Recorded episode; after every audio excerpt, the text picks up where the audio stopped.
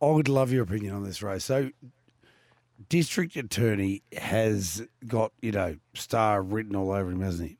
So It- yeah. he he, he we know he's going to get to the elite level, but one thing I've learned over many years, Dan, and you've done it for many more years than I have, even though there's not a lot of difference in our age, as you tell me all the time. um, you just started earlier. Um, it doesn't mean that you win a race like he should, but it doesn't mean you do. And I'm so I've got him on top, but a dollar fifty-five. The trial was outstanding, but I won't take a dollar fifty-five because Par's guarantee is drawn inside of him. Par's guarantee seven starts in front, six wins, 17-20, More inclined to hold him out. I want him to win. I want him to win impressively because he's got that he's got that feel of a good horse who could do something. But I I don't think he's one fifty five. What did you mark him? No, I'm the same. I, I had him two dollars two eighty. Um, Yeah, right. so uh, I've obviously underestimated him a fair bit as well. I, I think with that in mind, he, he probably has to get out. He can't get any shorter than that, can he? Um, there's Well, too it's many other ridiculous, horses. isn't it?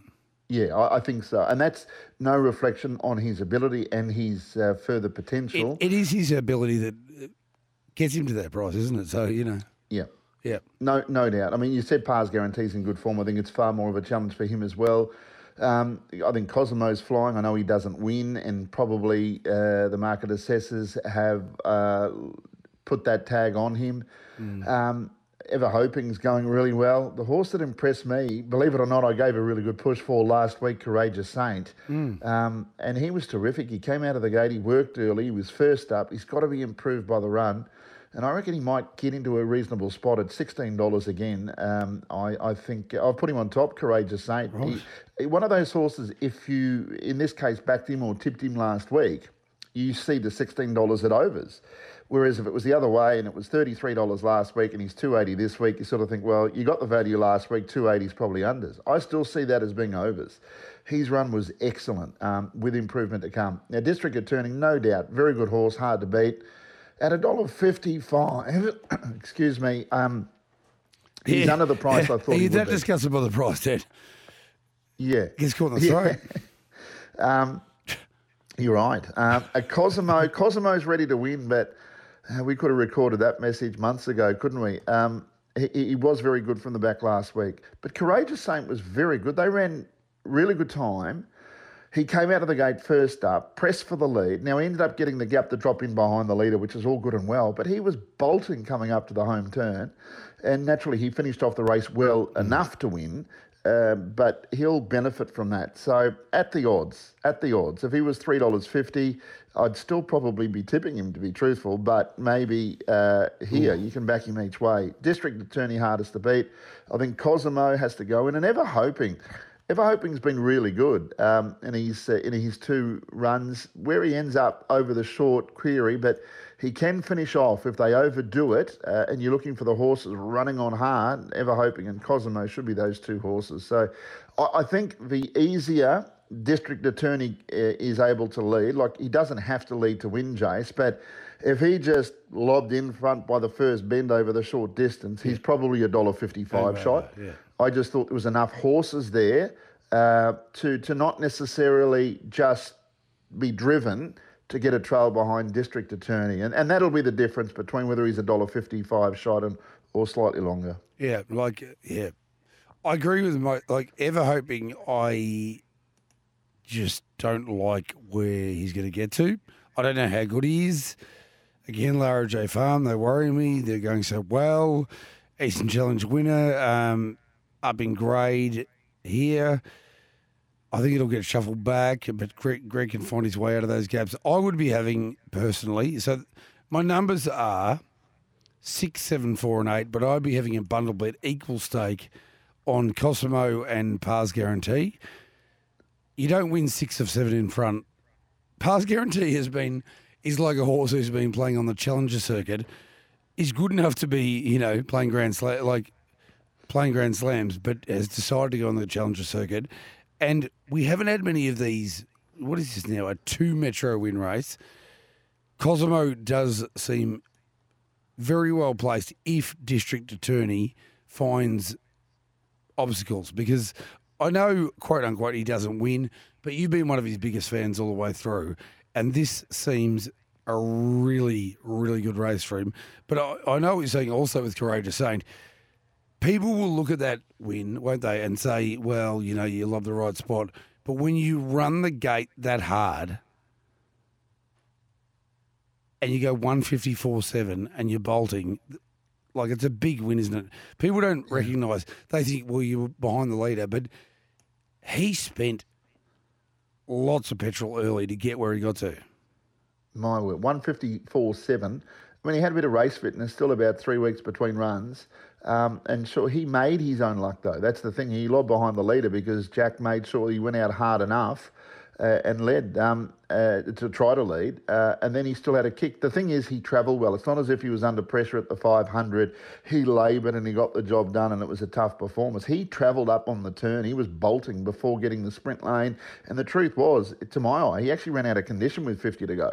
So that's why I'm confident he'll improve with that run. We'll sneak through one more before a break. I've got to say, and I know we've seen this with the Cloud Nines of the past but Imperial's Reason has done this twice in three starts, sub 155 over the middle trip. I am looking at 250 and saying, I, I marked Imperial's Reason 220, but I think 250 is overs. I like nearly best the night for me. Are you with me or not, Dan? Oh, I have to be. Last week I made the comment that uh, that was the win of a, a, a, horse that will get into group, a mare we're talking about, get into Group 1 races that was a stunning performance. Yeah. Um, she ran along a bit in the early part. The time was excellent. They went 154.3. Uh, and Imperial's Reason made that race, dug up from two, kept running along, and absolutely bolted in.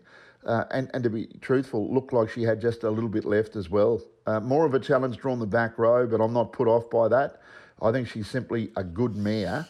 And I agree with you. I think I expect that she'll be winning this race, and probably 250. It's it's not a bad price. She takes on the boys, but yep, she's uh, clearly on top for me on what I saw last week. You know what they say about mares and when they're in form, and uh, I don't think she could have gone any better than that last week. So she's absolutely in form at the moment. You know what I reckon? I, I there's not there's minimal gate speed off the front line. A but Oregon's Oliver holds them and all this uh, great young man from Queensland, Zaki Chevenin, has to do is take off, and the lead will be there. Like it, it doesn't even matter. Like that's the difference between a dollar thirty and probably two dollars for me. But uh, I, I just think that nobody's going to have a crack. The only the only one I'm really interested in, give it a try. Yeah. Force three or four starts back beat catch a wave, and I really like the trial. And we know Chris Lang at the trials. Um, it's quite quiet. I think it was Harry O'Neill driving uh, in the most recent trial, but give it a uh, give it a try. Not to win, but I'm I'm watching because this horse has always promised to be a good horse, and I want to see it do something here because it might turn out to be a good horse. Yeah, look, he probably hasn't had a lot of racing in the last 14 or 15 months, has he? Give it a try. But as you said, he, he beat um, he beat Catch a Wave. He, his record first up's actually pretty good, um, but barrier 12 makes it a little more difficult.